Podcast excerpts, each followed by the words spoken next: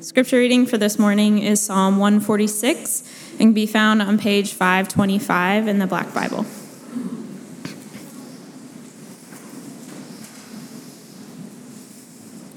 Psalm 146, starting in verse 1. Praise the Lord. Praise the Lord, O my soul. I will praise the Lord as long as I live. I will sing praises to my God while I have my being.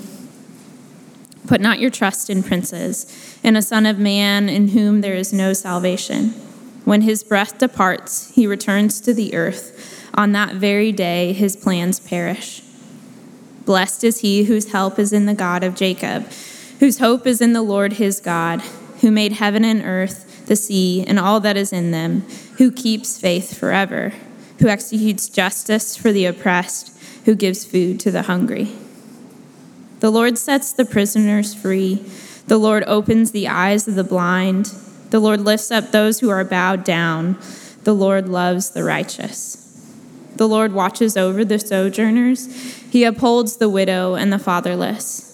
But the way of the wicked he brings to ruin. The Lord will reign forever. Your God, O Zion, to all generations. Praise the Lord. Good morning, Redeemer. Uh, my name is Nick, and I am not one of the pastors here. Um, though I did consider uh, shaving my head so that I could be in solidarity with our pastors. I feel like there's a, a little too much hair for this pulpit. Um, but I, I, I am so excited and honored for the opportunity to preach God's word to you this morning. Uh, when Mark asked if I'd be willing to do this, um, I was uh, understanding of the responsibility and the weight of the reality of delivering God's word to you. And so I prayed and I sought and I've studied, and, and I hope God shows up here in our midst. Um, I did want to take a second just to, to thank all of you people because uh, my wife and I came to Redeemer 14 years ago this fall, and then a year and a half ago came here to Johnson County. And we have just felt so much love and care and connection to the people in this body. And we just love you guys so much. If we haven't had a chance to meet, um, please come say hello to me or to Megan. We, we just love this church body. We've been served by it so much. Um, and I also wanted to thank Mark and Andrew and a bunch of other people who have just like, kicked it into gear the last few days to try and make us have church today. Uh, we, when I got here this morning, I heard the air conditioner is outside running, and I thought, wait, that's weird. And then I came in and the lights were on, and praise God that we don't have to uh, stifle in the heat this morning, and you can actually see me uh, because it gets really dark in here when it's cloudy outside. Um, but before I get into Psalm 146, I just want to ask God to meet us, and then we're going to get into it. Spirit of the living God, I pray that you would come and meet us here this morning. The truth is, is that if the lights didn't come on, if this place was empty, you're still worthy of praise and honor and glory, and the rocks would praise and the trees would clap because you're deserving of it. So I pray that you would speak to us in your word this morning, that you would touch the places of our hearts that need to know your nearness and your goodness to us. I pray that you would help me to deliver the words uh, that are true and everlasting. And we thank you. We thank you that you've given us grace upon grace. I pray, God, all of this in Jesus' perfect and precious name. Amen.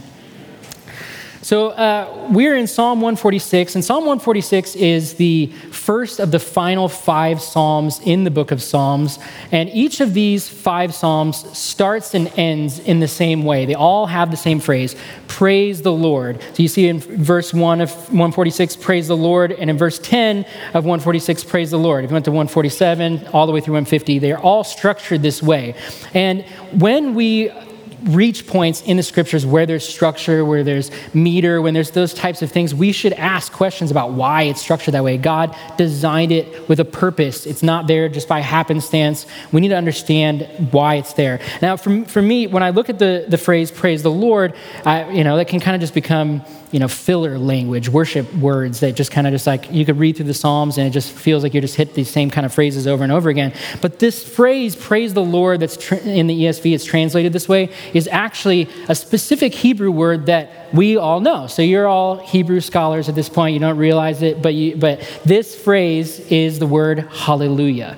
And we have in history, church history, that word was transliterated into English so that we could all say it. And we kind of have absorbed that word over time. But we have a, sometimes kind of don't really think about what it might actually mean. We just, hey, I'm excited, or thanks, or it's just kind of, a, a again, a filler Christian word. But the word hallelujah is actually two Hebrew words put together. It's the word hallelu and the word yah. Hallelu is the Hebrew for let us praise, and Yah is the shortened version of the name, of the personal name of God, the God of Israel, Yahweh. So it quite literally means let us praise Yahweh or praise the Lord. That all caps Lord is, is for Yahweh. So this psalm is bookended by hallelujahs. It's structured in such a way that it says, in the beginning, hallelujah, and in the end, hallelujah, and everything that falls in between helps us understand how we become people that live that way, that say hallelujah in every single season of life. Go with me to verse 1. Praise the Lord, praise the Lord, O my soul. The psalmist begins, and it's kind of this like corporate call, almost like the worship leader saying, Hey, praise the Lord, everybody. It's a response kind of thing. You expect everybody to call it back to them. But then the second line, this second hallelujah, praise the Lord, O my soul. I love that the psalmist did this because at first we have this corporate call yes, we should praise God, but also that there's a reality within my soul that I, am not there. I'm missing a part that wants to praise God. There's a part of me that is having trouble saying hallelujah in what I'm experiencing. And so the psalmist is literally calling his own soul to praise God. So, as you hear the truths from this psalm this morning, hear it not only as a call for us to corporately worship and sing and praise God together, but also that you would be invited in the places of your own soul that are weary and doubtful and beaten down to learn to say and sing, Hallelujah, O my soul. The psalmist continues in verse 2 I will praise the Lord as long as I live. I will sing praises to my God while I have my being. This is a proclamation of intent of faithful commitment to continue in a life of praise no matter what. He says, As long as I live, while I have my being. This kind of language is familiar to us. They're vows. They're, they're similar to wedding vows. And I, am a wedding photographer, like literally was at a wedding yesterday. At this point in my life, I've probably been to 500 or more. And I've sat feet away from couples as they pledge to live their lives together, to love each other, to stay faithful to each other, to stay committed to each other, no matter what. They'll say things like, in sickness and in health, or for rich or for poor, till death do us part. The psalmist is saying here, he's calling out to the people of God and to God himself, hey, I'm going to praise the Lord in sickness and in health, for richer, for poorer, as long as I live, as long as I have my being, it, it, while I am alive, I will praise the Lord. They're promises before the people and before God that come whatever may will say hallelujah. Hear this. This message isn't a call to find the silver linings in life. It's not to learn to choke down God's medicine because He means it for good.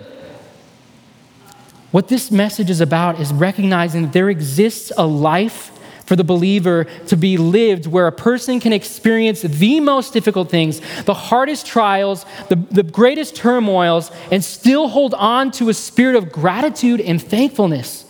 When you're in Christ, you can become a person who sings when you're wrongfully imprisoned and worships when war rages around you. How? How do we get faith like that? You and I need a faith that is strong enough, secure enough, and sustained by the Spirit so that we can live through all the experiences of life. Because things can happen and change just like that. The storm comes through and the tree splits and the power goes out.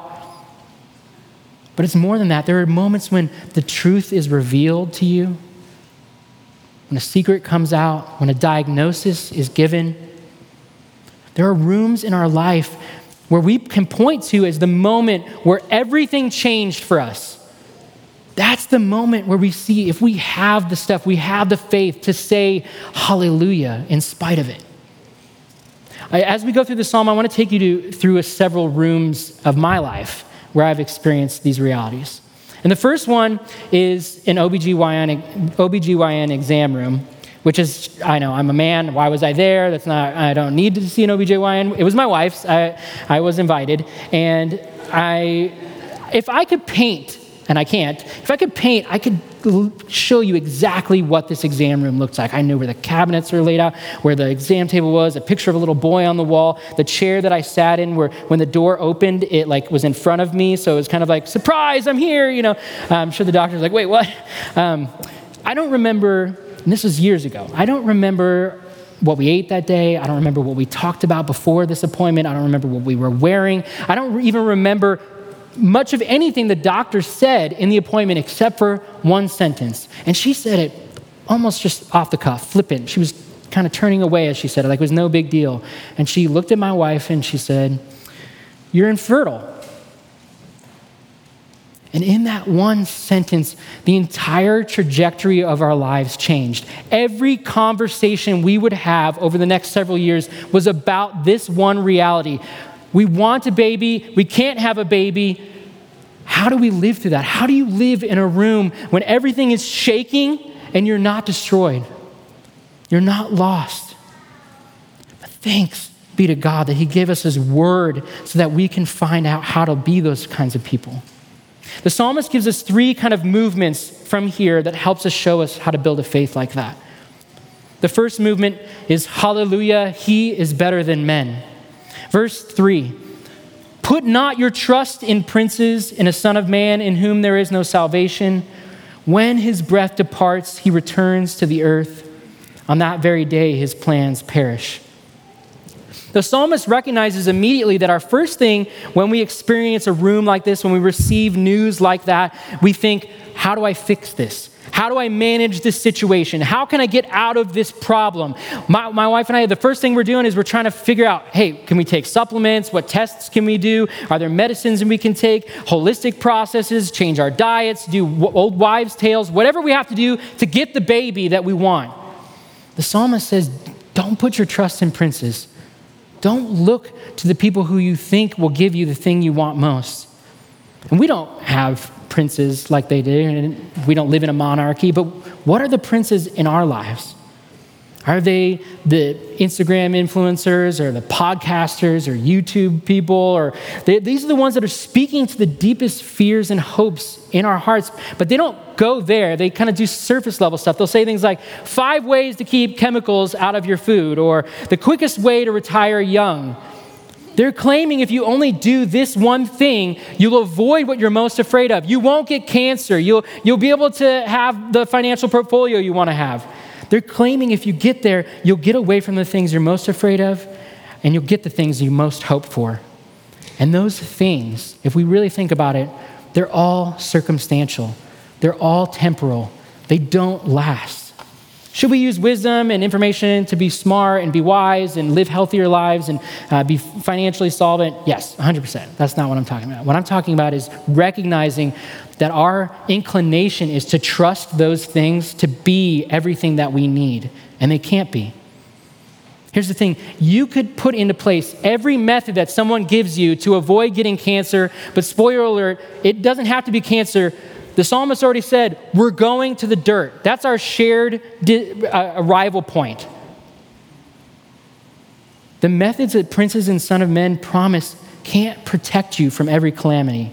Think about 2020. Nobody had COVID on their bingo card for that year. We did not know that our lives were going to be upended in that direction. You couldn't have prepared well enough for that reality. You see, once we start thinking and strategizing how to m- minimize the suffering in our lives and maximize the blessing in our lives, we get to a point where we realize that we're saying to God, You're not in control, I am. I don't need you. Think about there is one other kind of son of man that I want to I want to address. And it's not the one that you listen to from outside, it's the one you listen to most. It's yourself. It's that inner running constant dialogue that as soon as something goes wrong, you begin running over the myriad of methods and strategies to get out of it, and you become like the football coach with a whiteboard, and you're drawing. up If I could go this way, I might avoid this problem. If I go this way, I can avoid that problem, and I can get to where I really want to be.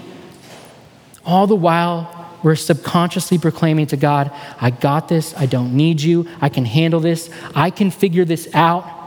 But here's the thing plan, prepare, be wise. But ultimately, you have to rest in God alone. He's the one in control. The Proverbs say the heart of man plans his way, but the Lord establishes his steps. And what comes of all the plans and strategies of princes and sons of man? As I said, the psalmist has the most tragic diagnosis. His breath departs, he returns to the earth, and on that very day, his plans perish. Anyone promising to give you salvation from the things you fear most meets the same end. We return to the earth. You might have the best laid plans for this life, but beyond the horizon of this day, are hardships we can't predict, difficulties we cannot be prepared for, sufferings that we lay at night hoping won't happen to us. So if you can't stave off the things you fear the most, and we can't guarantee that things will stay good, then what? And I'm sure you're thinking, like, Nick, the power's on, the air conditioning's running. This is like a major bummer of a Sunday morning sermon. But the, the thing is, is that I want to present to you a, a lasting hope, an eternal hope which takes us to the second movement. Hallelujah, he is a help and a hope. Verse 5 Blessed is he whose help is the God of Jacob, whose hope is in the Lord his God, who made heaven and earth and the sea and all that is in them, who keeps faith forever, who executes justice for the oppressed, who gives food to the hungry. I want to take you into another room in my life. This room is a, a dining room in an old house in Hyde Park, and my wife Megan and I, after finding out that we were infertile, we had been trying for a year to have a baby, and we were in our small group. This small group was a group of people. This is a ragtag bunch of, you know, mid 20s, early 30s people who we would have never assembled ourselves. But the church stuck us in this small group, and we just loved these people. We grew together with them, and at some point, we were realizing that we needed to invite them in because we didn't tell anybody that we were struggling to have a baby because we just thought next month will be the month we get pregnant. And then we don't even have to address this reality that we've lived in. We could just move on from it. But the months kept coming and the negative pregnancy tests kept coming and so we invited them into it, and they loved us, and they prayed for us, and they cared for us, and they preached the gospel to us. And at the time, our small group leader um, was uh, this guy, Josh Murray, uh, bearded, Gimli, Lord of the Rings looking fellow. And we were sitting at his, his dining room table, and I don't remember what we were talking about this particular time, uh, what was happening in our lives uh, outside of this reality. We must have been talking about having a baby at some point because he looked at me and he said, what does it say about God if there is no baby? And he didn't mean no baby this month or no baby next month. He meant, what if there's never a baby? What does it say to you about who God is? And I knew the answer up here. I knew it theologically. I knew it, what, what the scriptures say, but I, but I had to say it out loud. I had to say it so that I could preach it to my soul because I knew I was struggling to believe. And so I looked at him and I said, He is good. Even if there is no baby ever, He is good. But that can only come out of you if you know who this God is before you're in the room when you're asked that hard question. So let me ask you the hard question. If you don't get what you've always hoped for, if you lose what you love the most in this world, what does it say about God? In verse 5, the psalmist holds up a contrast between the person who puts their trust in men and the one who puts their trust in God. The former finds no salvation, and the latter will be blessed. And this blessing comes in the form of God being a help and a hope to you. Being a help is a rescuing reality, and being a hope is a promised reality. So, see, God is a help we haven't been abandoned here on our own. God didn't kick this thing off and say, Good luck, let's see how you figure it out, and when you get here, we'll measure up to see how it went. He is a help to his people because he doesn't leave us in our situations. He's actively working in the universe to accomplish his purposes for our good and his glory. Secondly, God is a hope. He's a hope precisely because there is a promise beyond this life of letdowns and sufferings and sorrows. He's promised us that there is more. Endless, eternal, everlasting more. So full, so glorious, we cannot even comprehend it. Everlasting life without the sin, without the sorrow, without the suffering that we experience now. It's easy to say stuff like that in the moment, but how do we actually develop that deep down, bottom rooted trust that God can be our help and hope in those rooms when things are falling apart? That we can actually praise Him when the clouds are over us and the deck is stacked against us? How do we establish a foundation that allows for us to be in the hard rooms of our life and say, Hallelujah? The psalmist gives us four characteristics over the next over these verses 6 and 7 that are a bedrock for why we can build our trust in him. First, he is the creator. He made heaven and earth, the sea, and all that is in them. We need to know that God is the one who created all things, and because of this, he's not a being who is struggling against forces that are equal or surpassing in skill or strength to him. He's not in the back room working out, preparing for battle. He's not getting a bead of sweat on his brow. He doesn't tremble. He's not wringing his hands in worry or fear. He doesn't run to a war room and assemble his best people to come up with a strategy to deal deal with what's coming for you. He sits in authority over all of it. If he were to just remove his sustaining word, everything would cease to be. So when faced with hardship, we can say, Hallelujah, he made all things. Second characteristics, he is faithful. He's the one who keeps faith forever. If God fails to uphold even one of his promises, if he breaks under pressure, we have no reason to trust that he, we won't perish the next time a storm comes through. Whether your car breaks down, or the roof leaks, or your chronic pain flares up again, the trees crack, or a bat flies into your bedroom tonight, it can feel like the only thing we can bank on in this life is that things will fail and things will go wrong. We say things like, when it rains, it pours. We shrug our shoulders and let down becomes our operating standard. We're just waiting for the other shoe to drop. And yet, God has said there's a blessing for us when our help and our hope is in Him. And that blessing is actually living securely in a shaking world. We're unshaken by it. It's the blessing of having a firm footing when everything is rocking around us because He keeps faith forever.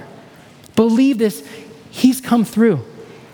He won't let you down. He delivers on his promises. This entire book is a record of God making good on his word. He's sturdy enough to put your life on. So when he says, I'm coming back, I'm going to make things right, I'm going to wipe away every tear from your eye, you can trust it. And in suffering, we can say, Hallelujah, he keeps faith forever. Our third one, he is just. He's the one who executes justice for the oppressed. If God is not just, we have no ultimate hope that all the scales will be balanced. When our lives are struck by the torrents of suffering and sorrow, we can hold on to the hope that He takes account of it all. Elsewhere, the psalmist says, You have kept count of my tossings, put my tears in your bottle. Are they not in your book? He is keeping score. He knows every single test that said not pregnant. He knows every malicious word that was spoken against you. He knows the mornings that you wake up in the cloud of depression and struggle to live your life. He knows it all and he keeps the score. And because of his righteous standard, we have the justification to call things that we experience evil or wrong. Because we have the objective universal standard of God's word to compare our life against. The secular person can say until they're blue in the fa- face that this shouldn't happen, or I think that this is evil, or this is wrong, you shouldn't do that. But the universe can only respond back in silence, in a rhetorical, so what? Good, evil, it's all ultimately, ultimately meaningless in a universe without a just God. Because in a million years, we'll all be gone, and your suffering and your hardship will have meant nothing. Yet, if there is a God who is just and is outside of us, who has defined the standard of righteousness and justice by his word, then we can actually rest knowing that when it seems like injustice is going to prevail against us, God has the final word. He is keeping score and he will settle the score so that evil is not ultimately prevailing.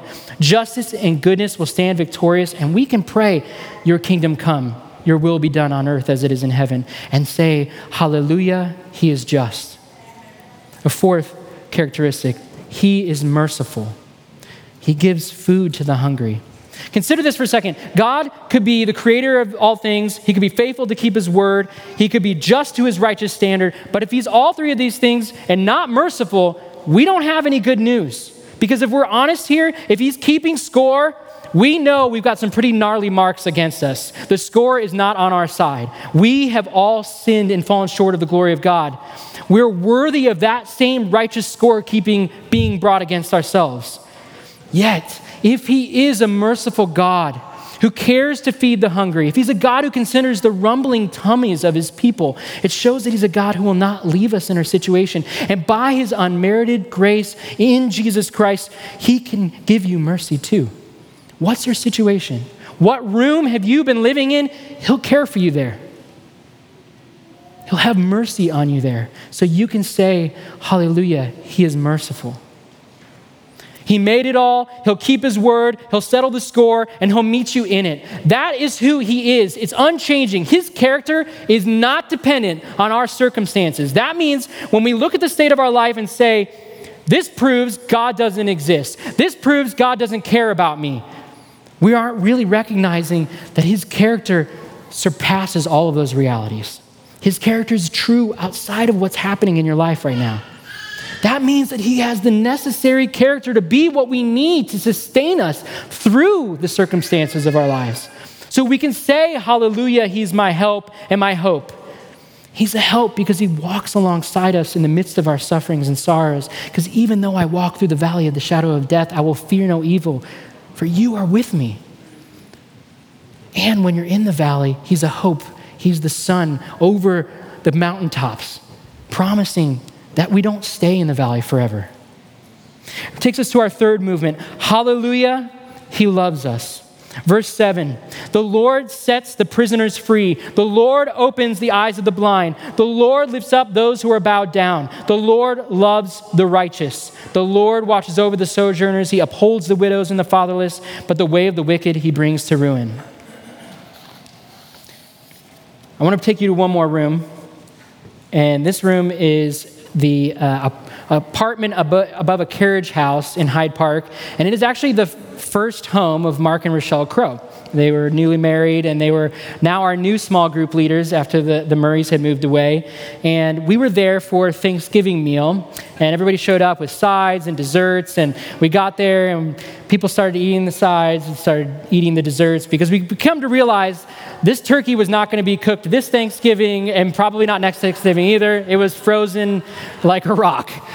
Um, but I realized there was some rustling going on as people decided to depart, and I said, Hey, wait, real fast before you go. This is what we do at Thanksgiving. Andrew mentioned this last week. We say we're thankful for stuff. We want to express gratitude.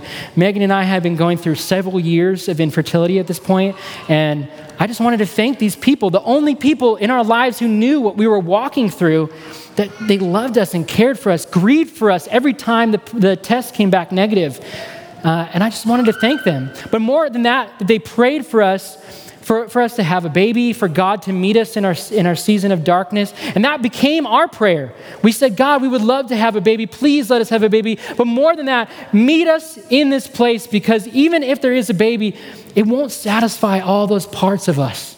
It won't meet every need that we have. The baby can't be all the things that we want. So be that for us. And I said, man, thank you because God did that. He met us in that season. He was near to us. He showed us His grace and His mercy and His love. And after I said that, I said, but God also gave us another gift. And we're going to have a baby. And there was celebration and excitement and embrace and tears. And we were grateful for it. God acted, He showed up. So you can say hallelujah because you know His character is true even when your circumstances don't show up. But that's not it. You can say hallelujah because he shows up. The, there are ways that God shows up in love for you in those places. The reality is, is yes, God gave us a baby, but even if there never was one, He was a help and a hope to us. He gave us the ability to sing hallelujah in our darkest season. In the end, He gave us three beautiful children. And if you're in this room experiencing the pains of longing and loss, He loves you. He has not left you. He is a help and a hope to you. Verses 7 through 9 each hold an active word of God's love for us. It's not just flowery poetic language. This is how God actually comes in, into our lives and loves us. If you are in Christ, these are promises for you. First, the Lord liberates, He sets the prisoners free. He is bringing freedom to captives. Many have experienced, or we're all at one point in our life experiencing, chains of bondage and captivity. If that's addiction or anxiety or depression or habitual sin or torment, if you're living in a state of captivity, God liberates prisoners. His love brings freedom. There is real freedom for you in God's love. Second, the Lord illuminates. He opens the eyes of the blind. He's illuminating the darkness within our hearts with the light of His truth. He's showing us where sin exists so we can snuff it out and become more mature in Him. He opens our eyes to see the ways that we're being led away from His truth. Like Colossians says, He's helping us to see to it that no one takes us captive by philosophy and empty deceit. God illuminates the darkness. The Lord restores. He lifts up those who are bowed down. Bowed down here is not like royalty bowed down. This is, I'm bowed down because life is terrible. Life is hard, and it has brought me to the floor. He says he lifts them up.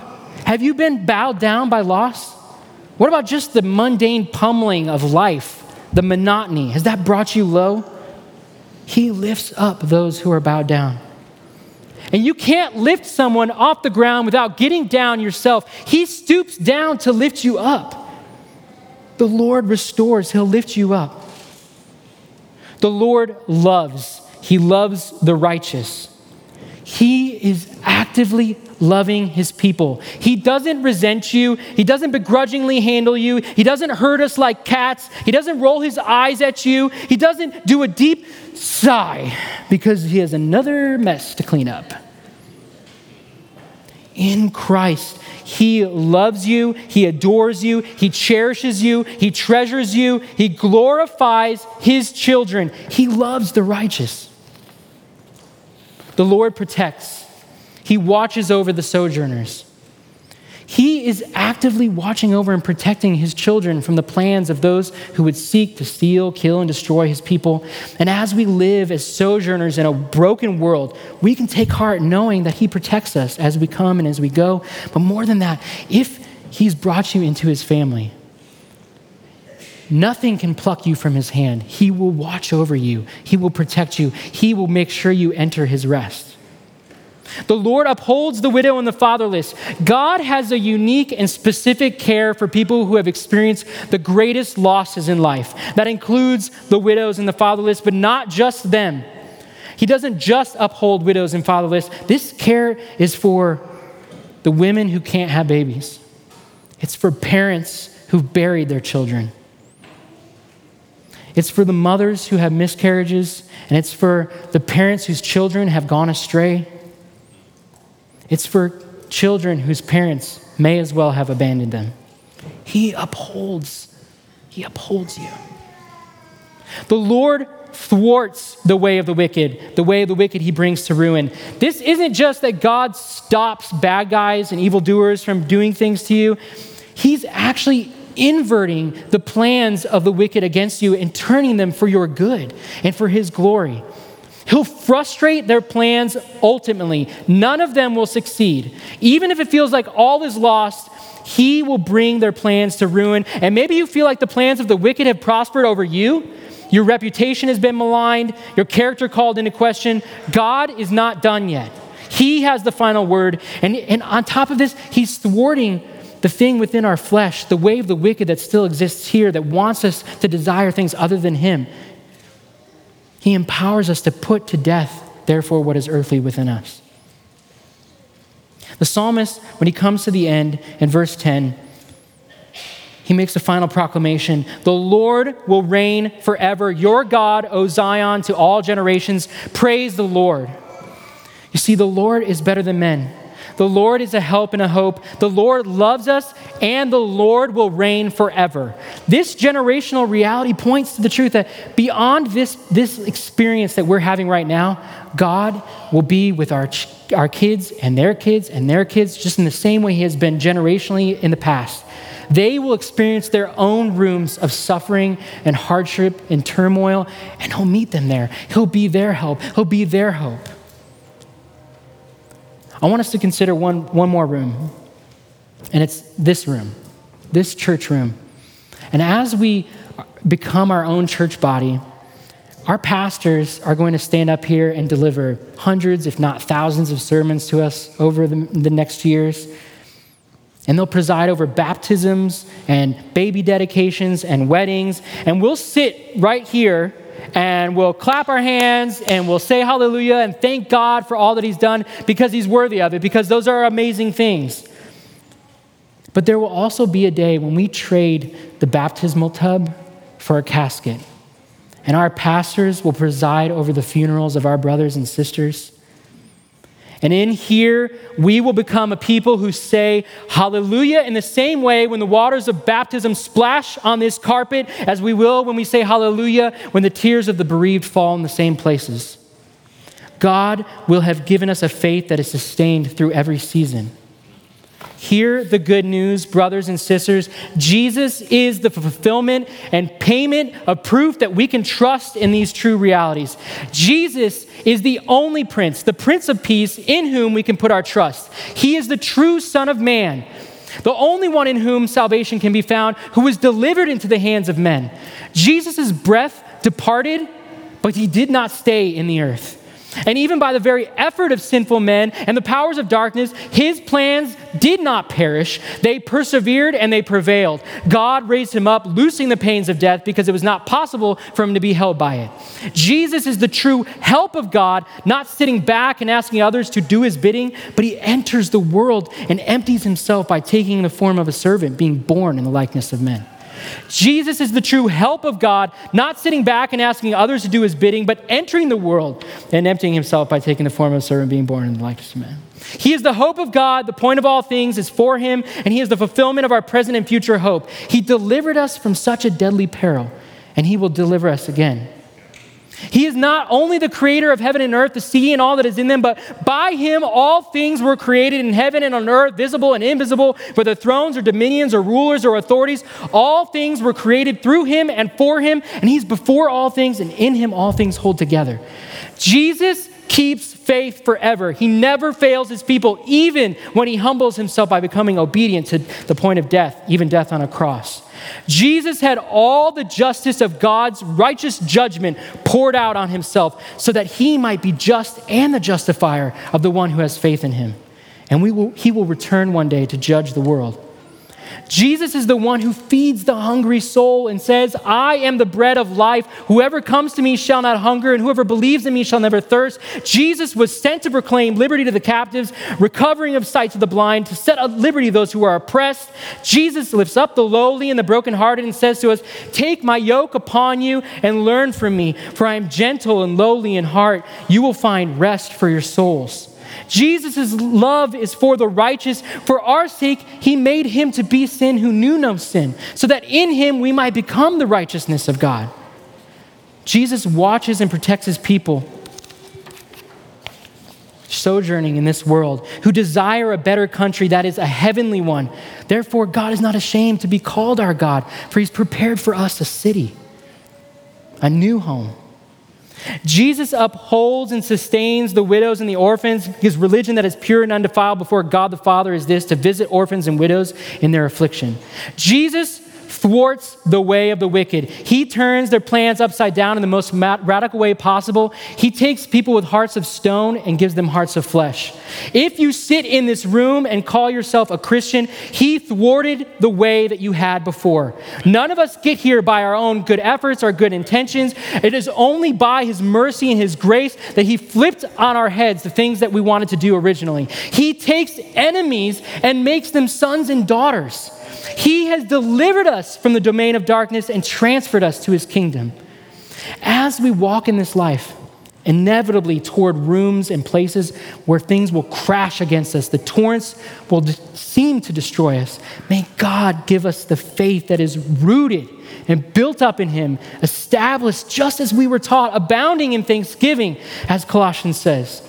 All the while, when darkness surrounds us. By the grace of God in Christ, we can say, Hallelujah, He is better than men. Hallelujah, He is my help and my hope. Hallelujah, He loves me. And hallelujah, He reigns forever. If you hope in Christ this morning, these are for you. These blessings are for you. Trust on Him. Put away holding on to the hopes of other things because they will not deliver, but God will deliver this morning. He will show up. He'll be with you. He'll be the sustenance that you need. Let's pray. Jesus, we thank you. We thank you that you didn't leave us in our estate, but you came low, even to the point of death, so that we could be near to you and to know you. And as we move to the communion liturgy after this, I pray, God, that you would show us. Show us the ways that we've put hope and trust in things that cannot sustain, that perish ultimately. Build in us a strength of faith by your Spirit to sustain through life's hardships and trials that, that even in the darkest moments we'll sing, Hallelujah, you're worthy of it, you're glorious, and you're good. We ask it all in Jesus' perfect, precious name. Amen.